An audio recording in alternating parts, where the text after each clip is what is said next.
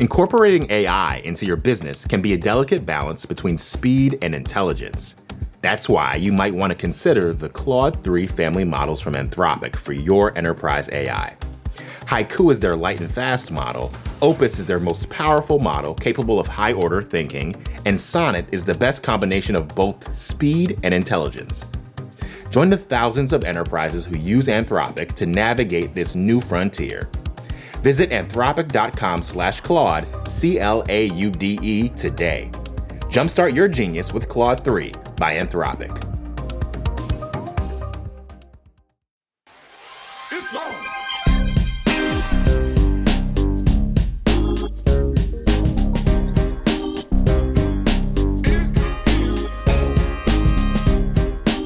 Everyone, from New York Magazine and the Vox Media Podcast Network. This is someone who is finally free from the tyranny of the blue check.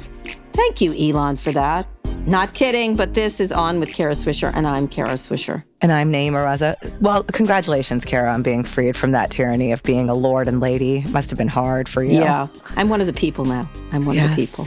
It's made Twitter a very confusing place. It's like blue checklist universe. And we saw yesterday immigration services, New York City government kind of fighting to claim that they are the ones that, you know, that have their own accounts. It's all confusing now. Yeah, and they're important. Emergency services should be absolutely verified. It's really important when there's disaster response. A lot of people have talked about this. It's just stupid. The whole thing is stupid, and it just creates lack of safety on a platform that really needs safety. And, mm-hmm. and instead, he made it into something ugly and tried to make it money off of it. But whatever, it's his business. You know what, Kara? You could have been one of the ones that he floated, like Stephen King or LeBron James. God, that was so pathetic because they didn't even want to be. They declined. They didn't want eight dollars from the one of the world's richest people, like a month, and he did it anyway. It's so it's like buying your friends. Anyways, as Ice T put it, I'm paraphrasing, this is a low point for society to be discussing blue checks. Yes, there's a lot of bigger things to. I mean, Elon specifically blowing up as a Starship rocket, which it's a very complex and difficult thing, and it's going to happen a number of times before they get it right, like with Falcon 9. Mm-hmm. That's an important thing. The decline in Tesla stock because of competitors and other issues, those are really actual business problems versus this. This is just a self inflicted wound. It's true. These are not the important issues of the day, but there's a lot of important stuff happening in our own backyard of media. Mm-hmm. And that's what we're going to discuss today in our episode. BuzzFeed CEO Jonah Peretti announced on Thursday that he would be shutting down its Pulitzer Prize winning BuzzFeed News operation. Fox News also settled its lawsuit with Dominion. Which of the two developments was more surprising to you? Oh, I wasn't surprised by Fox News settling in any way, and or, nor was I surprised by getting rid of BuzzFeed. I mean, I've been on the, the the situation Jonah's been in, and as you know, they shuttered the Recode brand, and it just is all in the Vox.com, and it's part of what happens in media. I, I am less sentimental than other people about this. Things change all the time. There's some amazing publications that shuttered. Uh, Sassy brings to mind my favorite publication ever, um, with some amazing writers uh, there for many years.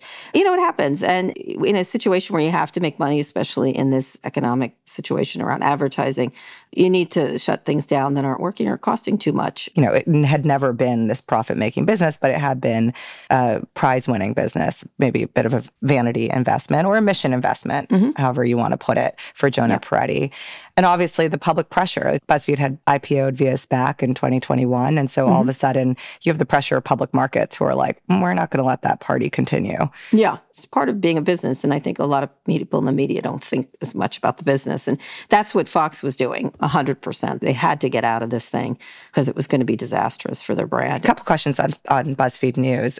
It's been such an important contributor to journalism. I mean, just this past month, they picked up a George Polk Award for their deep dive into KKR, the private equity fund, reporting that led to KKR actually canceling their IPO. I know you're not sentimental about these things, but mm-hmm. you know, these are journalists, good journalists losing Sure. their jobs at a time where it's been a really dark winter for media. You know, here's a company that tried to be at the forefront of the digital revolution of media. And now it's not working out for them either. And it begs the question of how do you do news if you're not the New York Times or the Washington Post? Well, that's the difficulty. Though, you know, a lot of these reporters went to the New York Times. They went, all these other publications, and including Recode, all the reporters went to these places and, and have been transforming them. And a lot of these companies took the learnings from what was BuzzFeed and Recode and many others were doing and did it. And then there's a bunch of small companies like The Information and Puck and some others that are doing some new things, Substack, and that's great. And some of those aren't going to work. And then it'll be the continued sort of evolution. But you can have a nice little business if you keep it in the right cost. BuzzFeed spent a I used to think they spent a lot, same thing, Vice and BuzzFeed Yeah. spent a lot of money. The money was flowing like champagne, that VC money. they spent a lot. I- Even when there was money flowing, I was like, they're spending too much money. I was in at Vice once getting, getting a tour, and they had all these editing suites, and I was like, this is expensive. Like we don't spend money like this, and it just seemed like it wasn't going to. The, the economics were, were totally out of whack for some of them, and BuzzFeed definitely. Yeah. media doesn't make that much money. Like the big secret. Media doesn't make that, except if you have the New York Times, and they don't even make that much money, right? It doesn't match the value of the service I think that media is providing.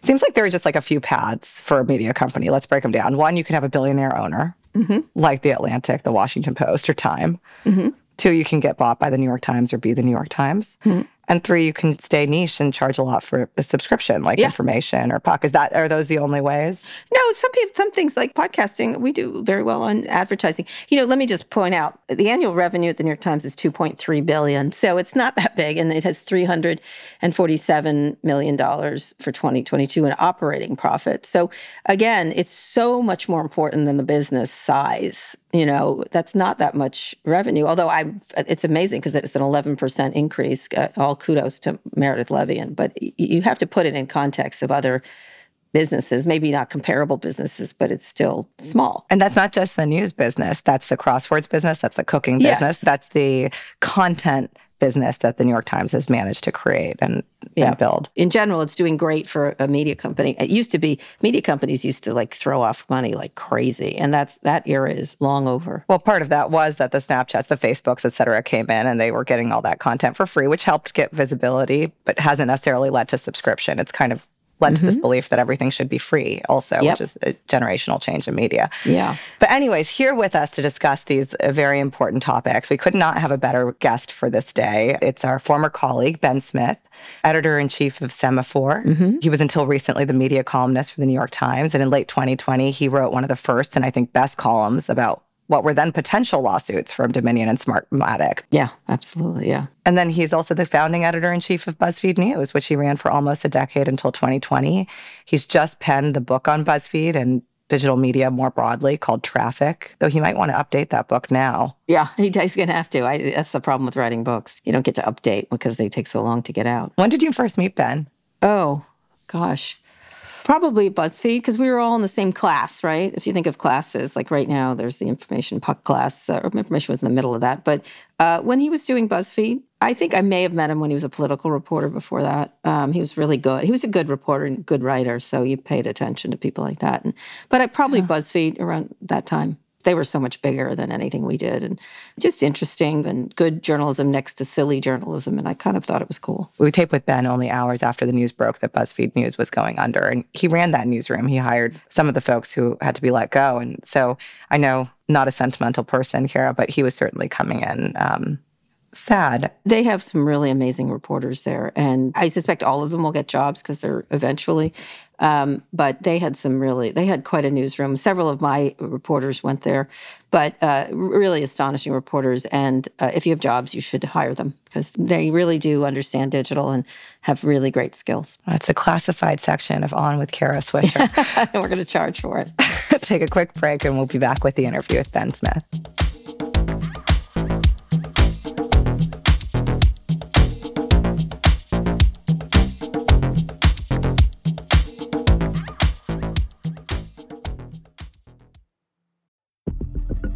Support for this show comes from Atlassian. Atlassian software like Jira, Confluence, and Loom help power the collaboration for teams to accomplish what could otherwise be impossible alone. Because individually, we're great, but together, we're so much better. That's why millions of teams around the world, including 75% of the Fortune 500, trust Atlassian software for everything from space exploration and green energy to delivering pizzas and podcasts. Whether you're a team of two, 200, or 2 million, or whether your team is around the corner or on another continent altogether, Atlassian software is built to keep you all on the same page from start to finish. That way, every one of your teams, from engineering and IT to marketing, HR, and legal, can stay connected and moving together as one towards shared company wide goals. Learn how to unleash the potential of your team at Atlassian.com. That's A T L A S S I A N dot com. Atlassian.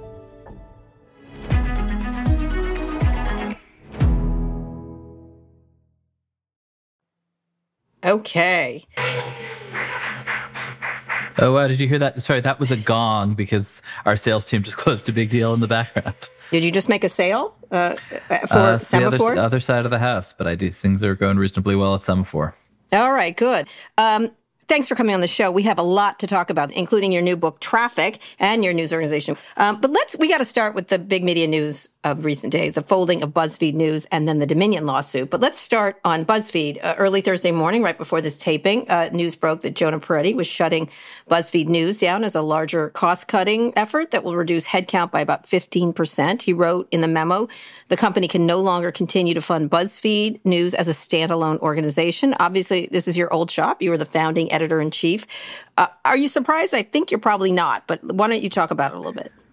Yeah, I mean, I guess I'd say I'm, you know, shocked but not surprised. This was, you know, in the cards for a long time. I mean, I think, you know, I was there from 2012 to 2020, and we, you know, Jonah Peretti, who founded it, sort of saw social media coming. I mean, he really saw around this corner. yeah, it's the opening saw- of your book. Yeah, it's strange because I spent, you know, a couple of years really like spending a lot of time thinking about this period when I was writing this book. And Jonah, I think maybe more successfully than anybody, really like channeled this huge new surge of audience and attention and traffic coming from social media onto BuzzFeed. Um, and and you know, we were in the year, you know, 2012, 2013, 2014 we had this theory and people seemed to like a website that mixed disney princess quizzes and um, and investigations and breaking news because that was kind of what your facebook feed was like and people liked Right. that too. Um, and then politics really intervened. Like facebook went from it being delightful that this was this mix of things to it becoming toxic. Facebook and other platforms responded by trying to start to push news out of their feeds because it was because people hated it. And I think BuzzFeed really lost its footing there and we never really recovered. Like we looked for ways to escape this ecosystem that I'm sure we made lots of mistakes. It's really hard to start a media company, first of all. Let's say that. That said, they are still uh, subject to economics, um, at which I think reporters don't like that part of it. They're fine writing about other companies undergoing these kind of pressures. But, you know, BuzzFeed raised $700 million before its IPO. It had a $1.5 billion valuation at the IPO, and its market cap hovered significantly lower, in the 100 million to $250 million for most of last year.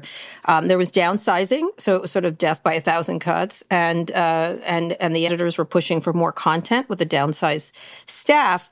Uh, but it was a prestige brand, and uh, and the first cuts in 2023 had not affected BuzzFeed News or the HuffPo. Can you talk about that and why? Yeah, I mean, I think Jonah had been really attached to BuzzFeed News and loved it. And, you know, I don't think we did a particularly good job of building a business around it. And maybe this is actually, it's related to that and viewed it as something that was sort of a passion project. But ultimately, you know, investors had been pushing him for years to cut it because it was unprofitable. And when your stock's under a dollar, it's pretty hard to resist those pressures, which is mm-hmm. where things are. And when it's hard to borrow money. Do you have any insight into why now did you say you have to give it up, Jonah, or what was the in, inside? I, the, you know, I don't. I'm not on the inside of that anymore, and I don't know. I mean, I do think to me one of the most interesting and strange things is, you know, when I was going back and reporting traffic, you know, Huffington Post was this bold new digital entry that captured attention and, you know, dramatically, um, you know, upended media and. w- I think we then started to see it as this sort of legacy digital thing that was dying and it was sold to BuzzFeed, I think basically for less than a dollar. I think Verizon basically paid BuzzFeed to take it off its hands. And as the social web has receded and collapsed, I think what they found at BuzzFeed is that, like, huh, like Huffington Post front page traffic stuck around. it did. And it's, and I find myself in this weird moment where, like, when I want to know what's going on in the world, like Twitter doesn't really do that anymore. Twitter tells No. you what's Elon's thinking about, but it doesn't tell you what's happening in the world. And I find myself like, huh, like I'm going to the Drudge Report. I'm going to Huffington Post. These old internet behaviors that predate social media are kind of back. Well, it's easier. It's a quick read, or you know, whatever yeah, I mean, you decide to read. And that's to the degree anybody's on the web at all. I mean, I think, you know, you are you are spending a lot of time in audio and at events. Mm-hmm. I'm spending all my time in newsletters and at events. I mean, these are mm-hmm. alternatives to the web, basically, and other ways for people to get their news. So you said that told the Times that it's the end of a marriage between social media and news. Can you explain what you mean by that? Yeah, I mean, I think BuzzFeed, in some ways, among others, like led the way for publishers to say, wow, Facebook and Twitter in particular provide, in Facebook's case, massive distribution, in Twitter's case, sort of a central beating heart of news and an elite conversation to penetrate. And journalists, for individual reasons, to build our brands, you know, jumped in with both feet. Publishers in varying degrees resisted or followed. But, you know, by say 2018, Facebook and Twitter are the most important parts of the news ecosystem. And then I think you've seen that collapse over the last few years. Facebook, you know, is is obviously losing users, losing audience in a mm-hmm. substantial way. And also, as part of its way of combating that, is pushing anything like resembles news or that resembles right. links out of the mm-hmm. feed. Right. Twitter losing its cultural relevance, partly just because social networks are like bars and clubs. Yeah. They're cool when your friends are going there and then they're not. And so I think Elon has probably speeded the move away from news, but I think mm-hmm. it was probably inevitable. And then meanwhile, publishers are and journalists are thinking a lot about just totally different places like email and like audio, where mm-hmm. where audiences who felt overwhelmed and manipulated by these algorithmic feeds are looking for something new. Let me ask you uh, in, in Peretti's memo, he talked about having overinvested in BuzzFeed News out of love for the work and mission, as you noted. Um, it said it made him slow to accept the big platforms couldn't provide uh, distribution and financial support required to support uh, premium free journalism purpose built for social media. They stopped paying, right? Um, but the New York Times reported in a meeting with the Savvy said, clearly it was a massive failure on my part. I'm deeply sorry for that. Have you spoken to him? Yeah, I mean, I spent hours and hours talking to him for the book, and he's, you know, he's sort of a congenital optimist, and I think was so has been very excited about what's next, about particularly AI and the uses of AI in media. But I do think he I don't know. I think he bet really heavily on Facebook and on Mark he Zuckerberg. Did. You know, BuzzFeed was among the companies that took checks from Facebook, but really built mm-hmm. its business on an organic relationship with Facebook, you know, and on a bet on this whole social media ecosystem. And I think it was pretty hard for us to imagine, particularly in 2014, that this was just going to go away. Mm-hmm. The news part was supposed to not turn a profit. The larger companies subsidized the newsroom. You know, it depends. I mean, you always say you're not supposed okay. to turn a profit when you're not turning a profit. Yes, I certainly, yes. and, and early on, you know, we were a venture backed company, so nothing was supposed to turn a profit. If we were profitable, right. it was by accident. Yes, yeah. I mean, I, I, in retrospect, as soon as anybody started talking about news as a something we were doing because it was important to the world, mm-hmm. I should have said, we got to cut costs like that. Right. can't, well, that, that we're inevitably. Could screwed. you not charge more for advertising if it was as prestigious? Like you broke a lot of news. You broke a lot of serious. Yeah, we broke news. a lot of news, and but you know, I mean, you know how media companies work. It's very hard to focus on selling the harder thing to sell. And I guess I've sort of, you know, I mean, the lessons I've learned are really about like, you know, trying to build a news business where your partners on the business side are totally, totally focused on news and good at executing. Mm-hmm. So last year, uh, Jonah told the newsroom or recently that uh, they had to turn a profit. It could be as little as a dollar, but they shouldn't expect to get subsidized by the larger company. Did they get enough time to do that, or just um, inevitable? Your public company, your yeah. I just think they were. I mean, he'd been. You know, he, that was my mandate. Yeah. Which which we failed at, and the I failed at, but you know, not being particularly well qualified to do. You know, starting in 2018 or 2019, and and uh, yeah, I mean, I, I, think they ran out. We the company ran out of time. Yeah. Um, how, how, do you think he's handled this? One reporter on the beat told us that their impression was no one was going to going out of their way to cut him slack. Why is that? Oh, you mean you mean that his employees? I mean, I think yeah. he, I, I do think that you know there's a lot of public conflict around the union, mm-hmm. um, and that you know, where he where, where inevitably it's a really adversarial relationship where management becomes a target, and I do think that. Uh, you know, I, I, think that definitely alienated him personally from from the news department, and alienated a lot of journalists from him who are unhappy with how he handled it. Right. Uh, well, you know, it's interesting because these these layoffs, there's never any good way to do these things. There are better ways. Yeah, there's, and when you cut costs, every I mean, it's miserable. Yeah, yeah. But one of the things I had told you, going public was the mistake, and with a SPAC, boy. Um, did you think that was the case? I know you and I've talked about that a lot, but I always felt that one of the assets of Vox is that didn't go public. Maybe it couldn't. I mean, have, I think in retrospect, Vox looks incredibly smart for not going public, and BuzzFeed went public through a SPAC and the process dragged until it was the absolute worst time possible to do it. And all Mm-hmm. the capital they thought they were going to raise with the SPAC went away. I mean, I think that when you pull back the camera here, like there are tons of tactical things that could have done differently, of operating Mm-hmm. things, of kind of business decisions. But this was a company that, you know, mastered social media, saw social media coming, lived in this whole world of social media that collapsed really, really fast around it. And I think it's that that's a very hard thing to overcome. In retrospect, do you think you should have cut more costs? You were sort of there in the salad days. You guys had money. You kept trying to hire all my reporters, I know, and I didn't have the money. Your editors would ask what their budget was, and I recall you would say, "Don't ask," or they might give us one. Um, was that a mistake then, or just well, that was the way it was then, or would you do something different? You know, I mean, it's it's so easy to say, knowing now what was going to happen to social media, that we should have been obsessively focused with moving off of social media. And I think in, you know, at some point that did kind of dawn on us. We started building newsletters, and I think the mm-hmm. company much more successfully took audiences from Facebook over to YouTube, mm-hmm. and looked at like, are there ways to take all this scale we've built on social media and, and move it elsewhere? But I don't think. I don't think we really totally grasped the urgency or the speed with which that ecosystem would collapse. And, and I think people don't realize it was spend it, spend it, spend it. You wouldn't have not. I mean, I didn't have it, so I didn't spend it. But I remember thinking, those assholes, they have that, all that money, and it's non-economic. we had this opportunity to build a newsroom like totally rooted in this moment and hire great reporters and do mm-hmm. great work. And I mean, that was, mm-hmm. you know, that I wasn't hired for my business savvy. I was hired to do that. And I think I'm very proud of what we did. Yeah, you did see cuts though. There were cuts when VC Monday began d- dwindling post 2016. Yeah, that's right. That's right. Do you, do you feel any responsibility to beat reporters you hired are now unemployed? And let me put a context. Recode, they just retired that uh, and and folded it into Vox.com. Um, I'm one of these people that we move along and it was an important part of the career. But do you feel responsibility or was it on them to realize they were part of a new startup effort and their job was not guaranteed necessarily? I mean, I, I, I mean, I don't think anyone thought their job was guaranteed or took anything for granted. I don't. I mean, I, I think everybody there was sort of eyes wide open about how perilous it was. But yeah, I feel tons of responsibility to the folks who are still there. And just, I don't know. I mean, I sort of think once you've edited somebody, you're always in some ways mm-hmm. responsible for them. I, I was, and, and that you know, the core job of an editor in some ways just to have their reporters back. And I definitely sort of feel that for people I don't work with anymore.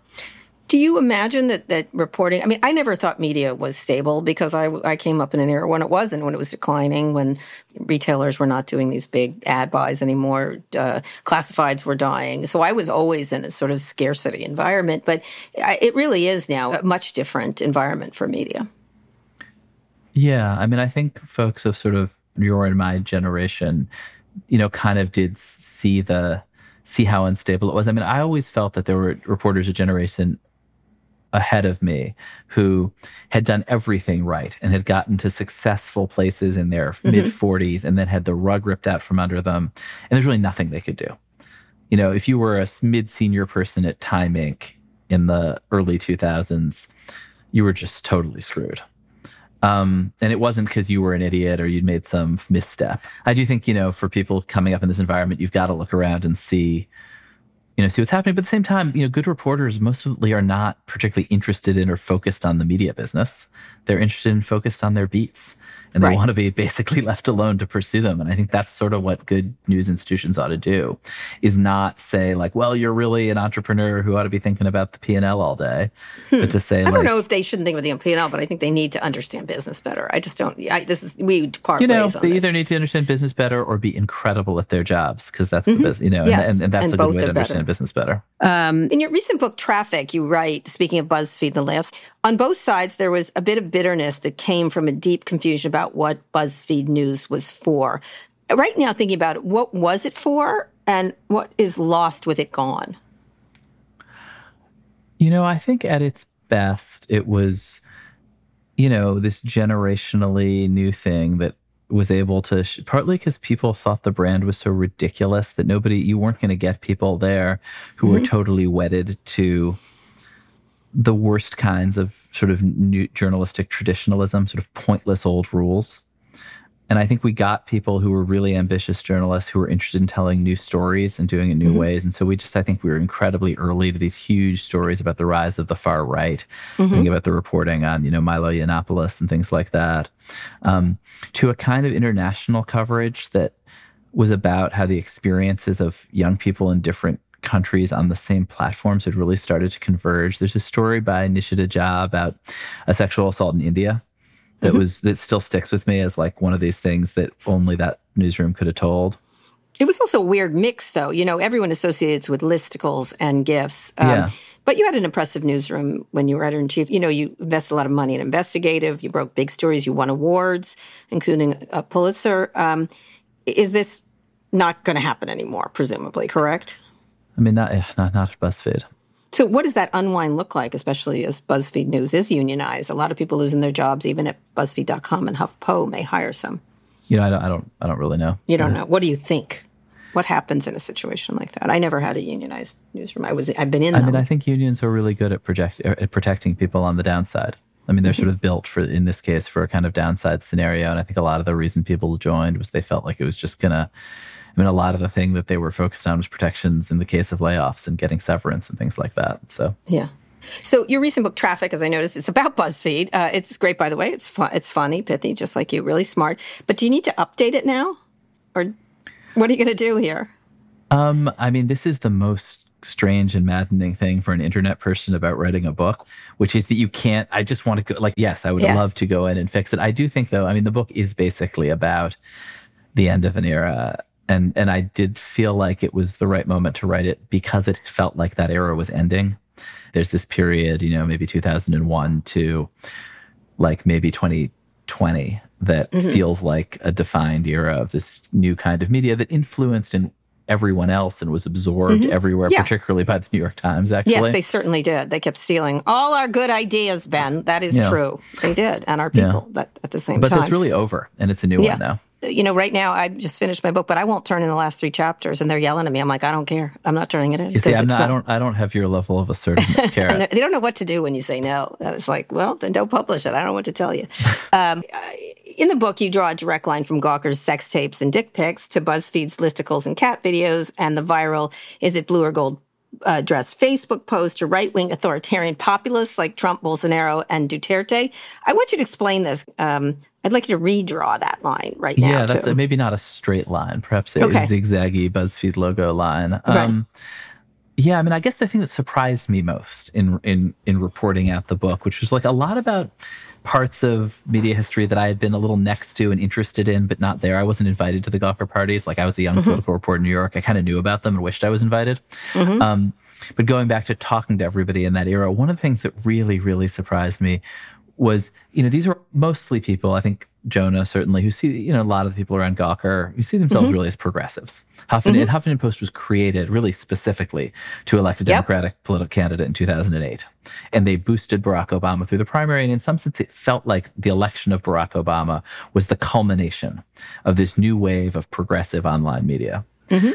And yet, you go back and it's like, huh, Andrew Breitbart was one of the co-founders of HuffPost.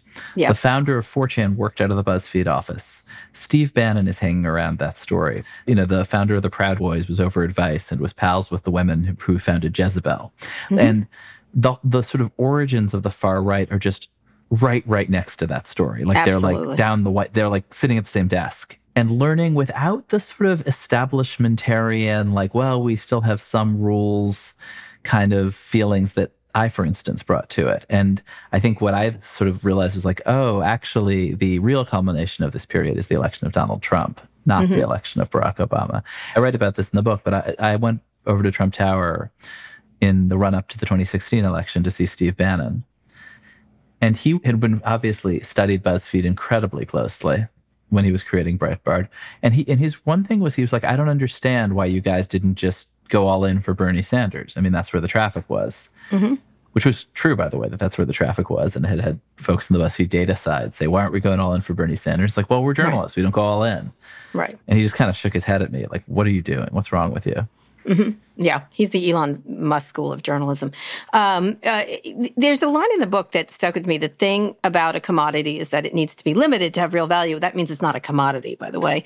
Um, right. Give us, but give us some context for that and explain what you meant. It's an interesting point. Rarity is critically important, obviously. Yeah, I mean, I think you know, traffic was the commodity that people like Jonah, like Nick Denton, who founded Gawker, like you and me, felt like we had sort of discovered. And I remember putting the first kind of tracker on my website and watching it come in. And you know, basically, the business model for all these companies was you could sell advertising because you had traffic. Um, And then the problem was that the you know the value of each page view kept going down That's and for correct. a while it's like well each page view you know used to be worth a dime and now it's worth a penny but we're getting 20 times as many as we used to so it's okay and we can crank harder and harder and harder and Mm-hmm. Make it up grow, in volume.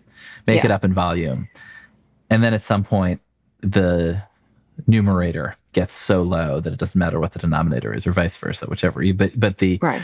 yeah, but you couldn't make it up in volume because Facebook and Google provided effectively infinite scale. Right, exactly. Which is the reason I didn't go that way because I was like, I'm not going to win here ever economically. And so we went the other way with events and podcasts that had a much more, better return on, on substance, which was interesting.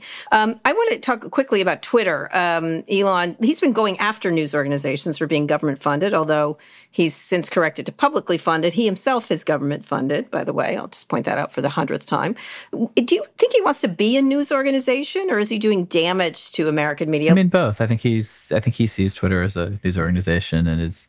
I'm not sure he would put it exactly this way, but yeah, he's trying to damage his competitors and drive them off his platform, and I think we'll certainly succeed at that. And is that a good thing? I mean, it's not a good thing if what you care about, as I do, is you know trusted, careful, verified journalism. But I also think that a less relevant Twitter that is a place where people you know have great conversations about AI and tech as they continue to. Um, that you know that much of what's on there isn't true, but that's sort of mm-hmm. caveat emptor. I mean, like for mm-hmm. instance, I think Reddit is wonderful and h- mm-hmm. incredibly valuable part of the media ecosystem. Nobody says, well, Reddit is where you get trusted news, although sometimes there's incredible, trustworthy stuff on Reddit. Or insightful things, yeah. Yeah, could Twitter become something like that? I think that's sort of where it's headed for somewhat different communities. And then also an incredible place to watch sports. So are some of his critiques justified and which ones? Um, I don't know. What even are his critiques? I think critique is a really big word. Yeah, I know, I know. They're tantrums, really. Um, you know, lords and ladies, elites, uh, Oh, la, la, la, I, I that think kind of that's totally bizarre. Honestly, like I, I think that there's this sort of weird reverse class resentment by billionaires of of working people in this. Mm-hmm. Well, they are they are the victims, Ben. They are the Yeah. victims. I mean, They're in I- pain. That He's in pain. I do think the much narrower thing that reporters came to buy a set of ideologies about tech and Mm-hmm. wrote a bunch of nonsense stories. I mean, I mean, lots of journalism is wrong. I mean, and Mm-hmm. you know, it's a flawed profession and always has been. I do think the narrative that all society's ills were about these tech companies was overblown and Mm-hmm. I would agree. entrepreneurs in Silicon Valley are right to be pissed off about that. I think they then developed a kind of mirror image.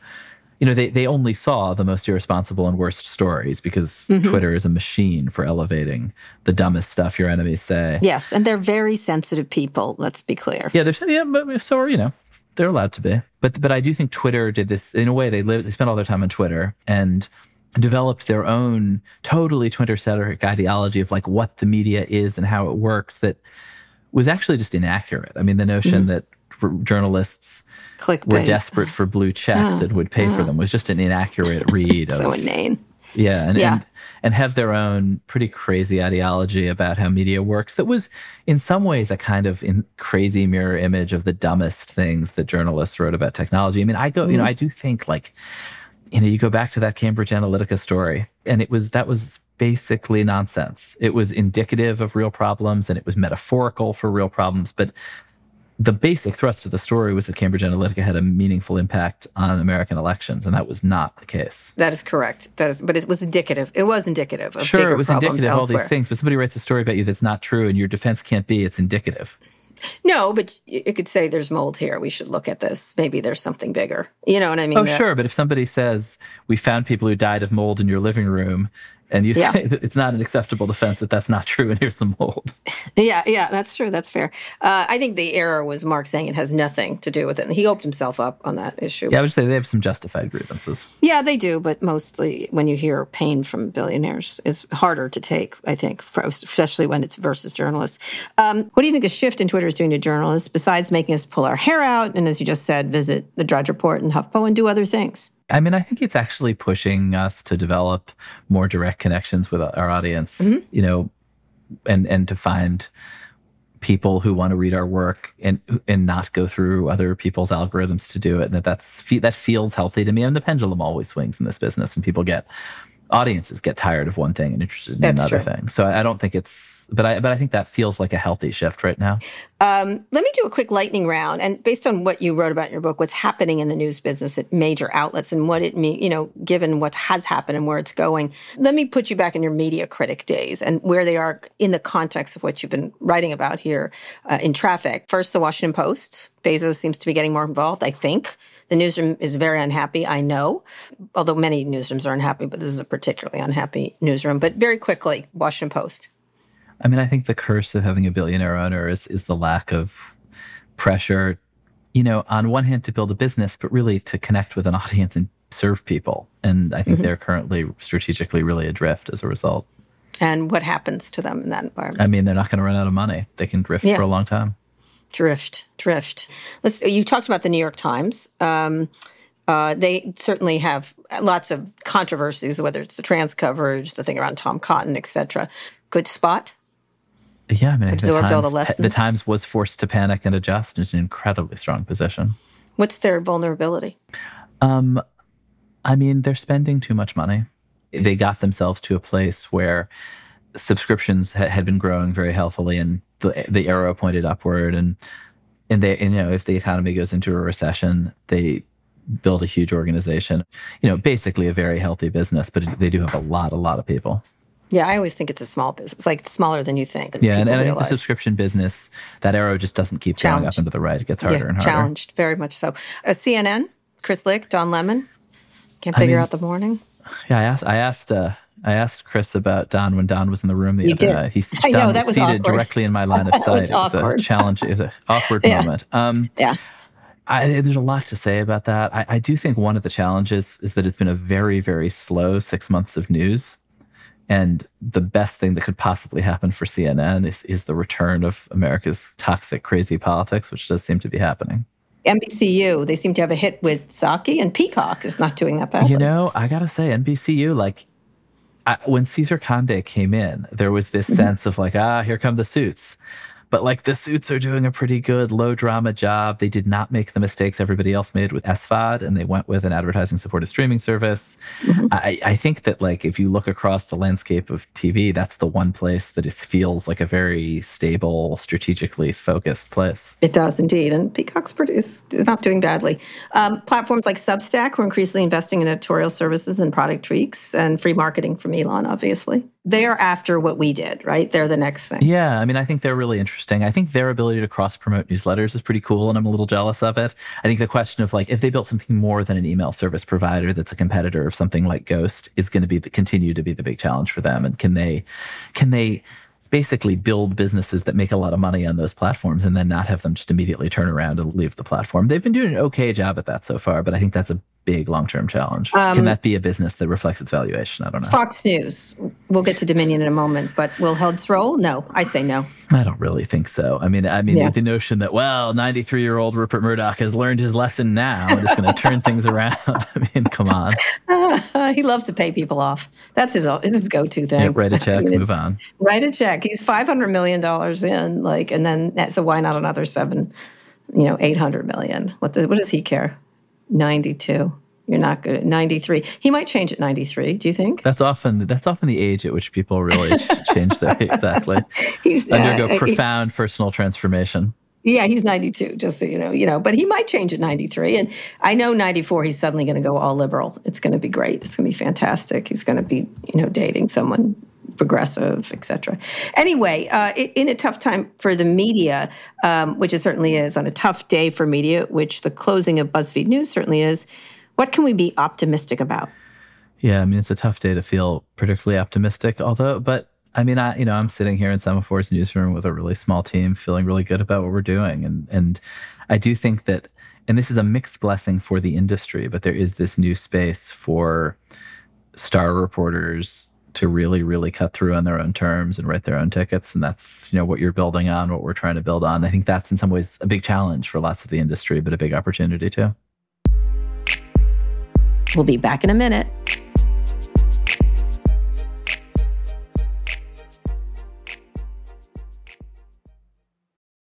Support for this show comes from Virgin Atlantic. Travel can be stressful. I don't think that's a controversial take. Sure, we all love taking a vacation, and that moment we finally get a chance to relax, but we're always so focused on the destination that the journey just feels like a means to an end. Well, what if it wasn't? What if the time you spent getting there was just as enjoyable as the vacation itself? That's what Virgin Atlantic believes. That's why they offer loads of special extra touches that make your trip one to remember for all the best reasons. Picture this you've made it to the airport, checked in your bags, and finally have a moment to settle in before takeoff. If you're flying upper class, you could be putting your feet up in a Virgin Atlantic clubhouse at London Heathrow with food made fresh to order and champagne delivered straight to your table with a tap of a QR code. I mean, it's rude not to, right? Once you're in the air, the experience continues with deliciously different dining, seriously comfy seats, and the best crew in the sky by miles. Check out virginatlantic.com for your next trip and see the world differently. the, the other big news, news is Dominion, which Graydon Carter wrote about saying, which I thought was one of the best lines Dominion versus Fox ended like a sexual liaison with Trump, with gasps, an abrupt ending, and a check being written. Um, which that's kind of says it all. Pretty good. Uh, pretty good. Uh, 787 million is a big amount. I I understand why they did it completely on all sides. It's a, it's a good business decision for uh, Dominion. Uh, Fox gets this off their thing. They have other things. Um, with Smartmatic and others. Um, is is it accountability though? I mean, it's not over. Let's be clear. I mean, there's a great William Gaddis line. Um, you get justice in the next world. In this world, mm-hmm. you have the law. I mean, you know, I think obviously it's. I mean, money is accountability, but it's not. This isn't some the kind of reckoning, the final blow that we're. You know, I mean, I do think that that waits for the next world do you find this account? I think seven hundred eighty-seven million dollars is a lot of money, and it also buys a lot of law. Yeah, it's a lot of money. Nobody wants to. Nobody has any fun writing that check, and there's probably another one coming to Smartmatic, and, and it's an others. ongoing business headache. But you know what? Like this is a company that survives and thrives on this kind of nonsense, and so yeah, absolutely. I mean, I don't think it did it. I don't think it really affected the stock price much. Um, there was a lot of Schadenfreude in the media coverage leading up to the trial. Um, a good amount of disappointment when it settled. Um, I thought the reactions were overblown. Did you? Yeah, I think the notion that the Dominion and its private equity owners were our champions fighting for justice and and they betrayed us is is ludicrous. I think they just wanted um, they wanted some good Sean Hannity on the on the stand and Murdoch on the stand, which would have been disastrous. Yeah, although I mean that said, Dominion really did a service to the world. I mean, the, the internal workings of Fox News are like mm-hmm. genuinely mm-hmm. shocking and appalling to anybody who works in news. That is not what my newsroom ever worked like. It's not what your mm-hmm. newsroom ever worked like. I mean, it is as bad as you would have imagined in terms of their you know, disguising a willingness to deceive their audience in the language of respecting their audience. I mean, really pretty shocking. The thing is, they're doing just fine. They're doing better than ever. At the end of the day, do you think um, they will continue to do this? Yeah, I mean, I think they learned the narrowest imaginable lesson like, don't defame voting machine companies. If you're going to okay. lie on air, make sure you don't like, specify who you're lying about and make sure it's not a commercial entity that can sue us keep it to public figures. Do you imagine during the election they're going to change it all? Um, they they they're also Newsmax and OAN are under siege by these companies. Probably will put them out of business. They don't have the money that. Yeah, Fox, I mean Newsmax. The, that's a. I mean Newsmax much less relevant thing, mm-hmm. but I mean the only challenge for Newsmax is it is a cat with a mouse in its hand. Does it want to like? squeeze drops of would it, would it like to take you know the mouse's blood in monthly installments or would it like to drive the mouse into bankruptcy. This is a terrible right. metaphor, but that's I mean yeah. the, the, only Dominion's big problem with Newsmax is they could put them out of business tomorrow, but actually Right. they would like to bleed as much money out of them as they can, which requires them continuing to be in business.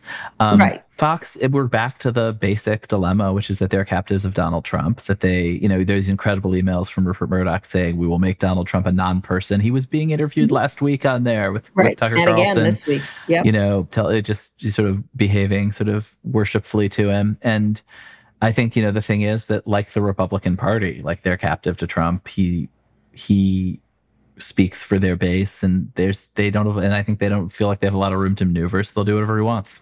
So losing credibility doesn't matter because they don't care. I think they have credibility with their audience, yeah.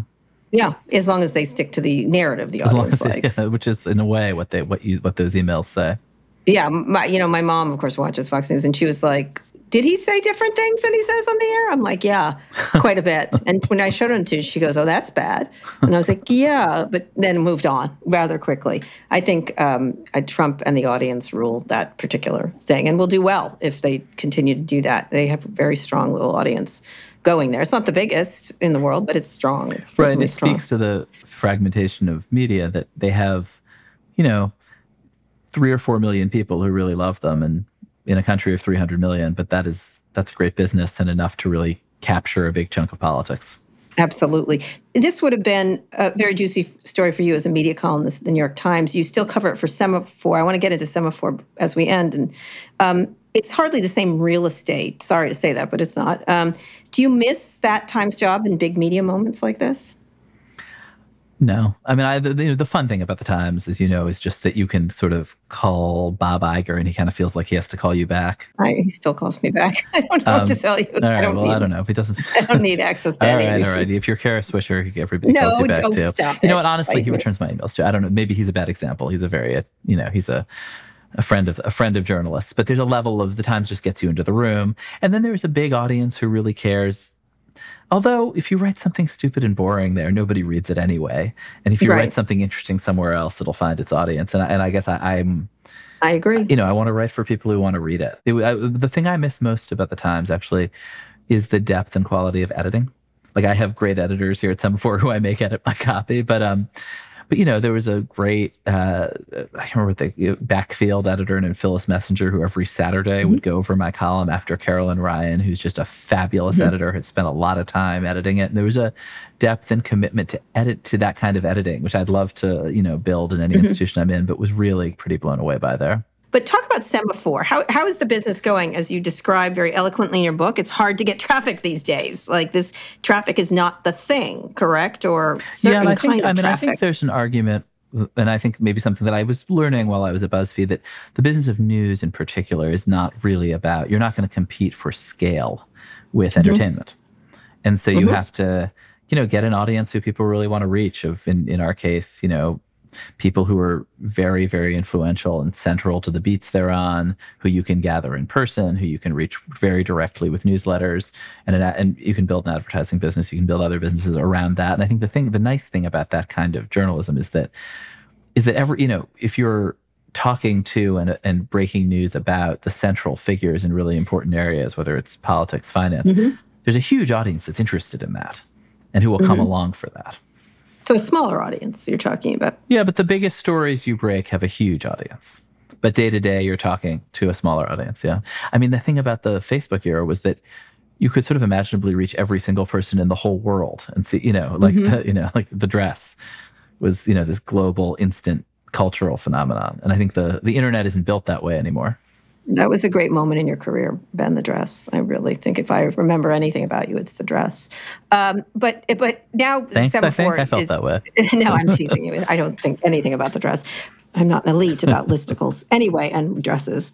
Um, are you getting pressure from investors to get revenue in?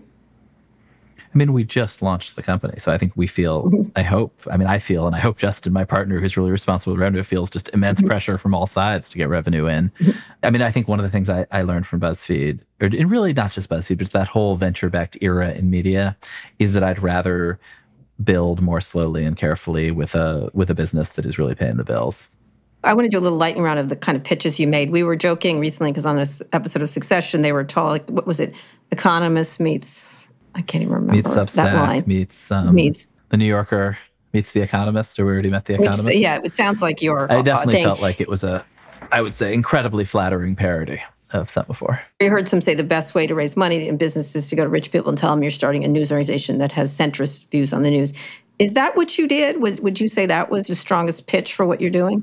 Um, I mean, I think the strongest pitch to investors was, in particular, that my partner had been really, really successful. I mean, first of all, like it's a very hard business, and Justin is a great operator. I do think that's really underrated. I think like execution, focus, those things in our business are incredibly underrated. Um, and and actually, that I think what we told investors and every, you know, I don't think we said anything different to investors and everybody else was really about the audience and how sick people are of what they're getting and how it feels like it's this moment when there's an opportunity to to give them something more transparent more global and more like focused on helping them get through the sort of chaos of broken late social media. So more global than yeah other. No, and I think I mean like that's you know it's like I think it sounded very silly when I said it, but I think if you look, we're up and running in a really you know significant way that we're proud of across several African countries and building around that as, mm-hmm. as we build in the U.S. and I think that's mm-hmm. a really good model that we'll take elsewhere. Talk about your pitch to your readers. Why should someone who already pays for the Times, the Post, and the Journal pay for Semafor? And how has that changed? Well, first of all, we're not asking them to pay. So, so the, the easiest part of the pitch is that it's free. It's free. And as you yeah. and as you economize in these difficult times, um, hope you'll take keep that in mind. But that you're hearing directly, unfiltered from great journalists who really know what they're talking about on beats that they are truly expert in. You got to read it because they are breaking huge stories, and then they're also telling you what they think about them, and they're helping navigate all, all the zillion things everybody else is writing and saying about everything at all times. And what's your pitch to reporters? Uh, you didn't learn it. You learned a lot of very good reporters, but the big marquee, I assume you went out to big marquee names. If you're reporter who already has a following, what's the appeal for Semafor as opposed to the Times, Substack? Yeah, I mean, I, I feel like we we peeled pretty great people off of pretty marquee names off big places where it's Dave Weigel or mm-hmm. Liz Hoffman. And I mean, I think like Liz, who's a superstar finance reporter, is Fantastic. a gr- great example of this, which is that here's somebody who is, you know, she's a real true star at the Wall Street Journal, who, mm-hmm. if you talk to somebody in finance, not only like knew her work, but like knew what she thought and knew her perspective. But that you did not get that in the Wall Street Journal. What you got was the news with no sense of what Liz Hoffman mm-hmm. thought. But Liz Hoffman knows a lot about this stuff. And I think the pitch to journalists and to readers is like we're gonna take her out of this kind of wooden, opaque mm-hmm. news article. To be sure. I call and, it the to be sure. Yeah, place. and bring her into where where you where journalists smuggle their views in through quotes and through adjectives, and like just say, and give her a space where she's breaking a huge story and then she's telling you what she thinks about it but she's confident enough actually to know the difference between facts and her analysis and to uh, include room for disagreement as well. So your idea is unleashing her unleashing yeah, that's right. her knowledge. That's totally right. When you think about doing that what, what is your biggest pitch when they're like ah, i don't know I'm, I'm super comfortable here at the new york times slash wall street journal slash whatever. The substack reporters are different. They're more entrepreneurial I mean, I think some people. I mean, I don't. You know, I think some people really love those institutions and will never leave. And and mm-hmm. and uh, yeah, I mean, I think different people have really different ideas of where they want to go with their careers. But I do think there's this m- funny moment where, if you say words like influencer or brand to a journalist, mm-hmm. they like throw up in their mouths. Really? Creator, like it's so like it's such a gross idea that that's what journalists are, and yet at the same time, I think a lot of journalists, partly thanks to Twitter, like feel the romance and the tug of like, wow, there's an audience that's actually interested in what I have to say, knows who I am and my voice, not just me as a cog in a giant Wall Street Journal, New York Times machine. It's absolutely true. And I mean, that's really ultimately what's I think like so. And I think they it. want that. I think they want that. I'm not sure, I don't think everybody does. I think there's certain kinds of reporters. Like if you're an investigative reporter who just wants to spend two years on one topic, blow it open, disappear for two more years, and come back with something totally different, you're not really trying to build an audience around your own voice or a source space. Mm-hmm. But for beat reporters in particular, it's just a delight to mm-hmm. work this way. Let me ask you a final question. When you think about traffic and what you experience, it does feel reading the book like old, like oh, not old, but like oh that era, right? So what's the next era if you had to bet um, beyond Semafor and what you're doing? What does media look like? Uh, is it this media monopoly of the New York Times and a lot of small people, interesting people, whether it's Punchbowl, Puck, whatever, information, smaller people who are doing just fine? I think the big story in some ways about news, I mean, media is a huge business, but I think about news, mm-hmm. which is a smaller business, is going to be about the tensions between institutions and talent And the mm-hmm. challenge, which I certainly think about constantly, about how do you square the two? How do you get the best of both worlds and have an institution with all the great things in the newsroom and the lawyers and the editing and the support that a great newsroom brings that also unleashes and opens up journalistic talent rather than sort of trying to undermine it? And how do you square that Yeah. circle? I think that's the big management challenge for all of us, but also opportunity Is it squareable? Yeah, I think so. Actually, I think that like great journalists really do want the camaraderie, the support, the teamwork of a great newsroom. And by the way, the, uh, you know, a strong newsroom and editor that you can occasionally hide behind when the you know it gets really hot out there sometimes, and you don't just want to be out there on your own.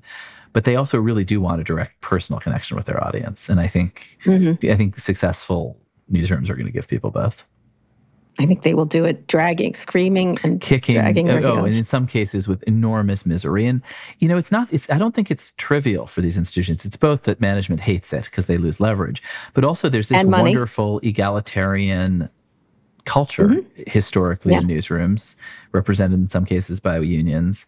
And the notion that that value is migrating increasingly to a few stars is really in tension mm-hmm. with that culture. And i don't i don't envy the people trying to navigate it because i think it's a really hard challenge Yeah, it's why you asked me about my salary so much in the Semafor interview, which I thought was curious. wait did i Yeah, you're like, do you think you should get that? And I was like, I think I should. You do and think I kept saying, I, I think I was trying to provoke this 100 particular rant, and I succeeded. Thank you. I didn't rant. No, I did not rant. I'm like, I don't know what you're talking about. I'm paid just I think fine. you're a journalist who uh, knows her value. Yes, I know my value. Qu- that- Quoting the great Mika Brzezinski, I know my value. Um, anyway, uh, Ben, uh, thank you so much. Thanks, Kara. It's great talking to you.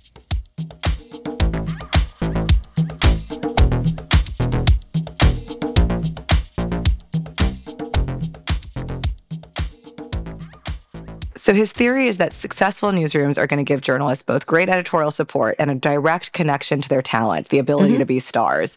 Yeah. I think you're right, Kara. It would happen with some of them dragging and screaming. They would not want to do that. Yeah, they don't. Way back 20 years, whenever we started All Things D, it was very, uh, it was, they were angry at us for wanting some of the profits. Um, and they were resentful. Like, how dare you, you know, speaking of lords and ladies, how dare you, you know, stop uh, Uh, tilling our fields, essentially. Like, what, you want some money for all your work? And so it was a very awkward. Didn't they also underestimate the value of They what you did. were doing? Because the did. events was so non-core to the print business. no one had ever done it and and and they hadn't really done very well in that business at all because it was terrible content it was terrible they they produced a terrible product and so i think there are certain reporters and we used to argue with them we make a lot mm-hmm. revenue compared to the reporter sitting next to me and and then the, newsroom the ethos of the newsroom didn't think that was you know they sort of accept that like that they're not getting the value of their contribution. And it's hard to figure out what the value of the contribution is. I mean, investigative reporters are, are, are a cost item, but they're so necessary to an organization. I think it's more the new stuff people make that has a re- have Yeah, video and audio, the stuff I do. Like if you're a Yeah. video journalist, an audio Yeah. journalist, a multimedia journalist, what do you do? They know how much it costs and they know how much they make. Eh, Well, of course. Well, I know. Thankfully, I have an MBA. I know how much it costs and know how much it makes. But I also think that the the challenge is that on the business side, they are willing to pay. Product managers get paid. App managers mm-hmm. get paid because they're competing with Google and Facebook. But in the journalism business, they're competing with you know Reuters and Washington Post. So like they mm-hmm. pay you according to the market, quote unquote, and the market kind of screws you. Um, Yeah. It's very difficult to understand what the value of someone is. In some cases, it's very clear, right? I'm not going to name individual reporters, Yeah. but there's some that's like, that's part of the important part of the brand. So should they get more? And that's that starts really hard when you get in a unionized environment like the New York Times and other media organizations. But typically, over history, the news organization has always benefited, and the reporters have been happy, and some are happy to t- take that. I just, I think you should get paid what you're worth. I think all. so. I don't think, and people get angry when I say that, but oh well. I always find conversations with Ben interesting because I feel he's Yeah. like simultaneously earnest and cynical. He is, and he does have a great love of institutions. Like I, I am less in love with whether it's the Washington Post or the New York Times. I have huge respect for them, but I'm like, well, okay, and I think they do amazing things for society, et cetera, et cetera. But I do think they're businesses. I see them like, come on. they're businesses. And and I think he has a great romance with them in a way, um, which I appreciate. I mean, he's a political reporter, a media critic. Like he came from that world, and yet I was pretty surprised when he left to do Semafor. I wasn't because his entrepreneurial tendencies are higher. It's not he doesn't do it for money. He just wants to make what he wants to make. But it's also a very tough time because of digital advertising and uh, and consumers being yes. able. To, and what is a what is a media organization? Is TikTok media? Is Twitter media? Is, yeah, you know. So. And cutting through the noise, right? And I think about this a lot as a producer. Like, how do you cut through the noise? How is what you're doing fresh or different? Because Ben's talking about going to like HuffPo or Drudge Report. I mm-hmm. think I'm a different generation where, sure, I know those outlets. I go to those sites, but not regularly. And things like Puck, Semafor, uh, some of their newsletters have definitely been added to my media diet. You know, newsletters like Popular Information, The Dispatch, obviously the New York Times, Washington Post, but it's hard to cut through to say, okay, I'm going to add this to my media diet because there's only yeah, so many hours a day. You do, but here's the thing: this is an elite discussion of media. Most people yes. get stuff from Facebook. That that's what's really happened. And by the way, most people weren't reading newspapers anyway. Like, I mean, right. the local newspapers have died off. The local news organizations don't exist anymore, which is mm-hmm. problematic for our democracy. Very problematic. Um, so you know, it, it's just most people don't have a media diet. They turn on Fox News or MSNBC, and that's or, their thing. Or flip and, on to USA Today today. Yeah. It is an elite discussion of media, and I think it's a little like Axios, but that's where it is, right? Mm-hmm. Axios was like catering to yuppies. Ad- mm-hmm. Advertisers want that audience, and mm-hmm. they got sold for half a billion bucks to Cox. They did. You can be very, uh,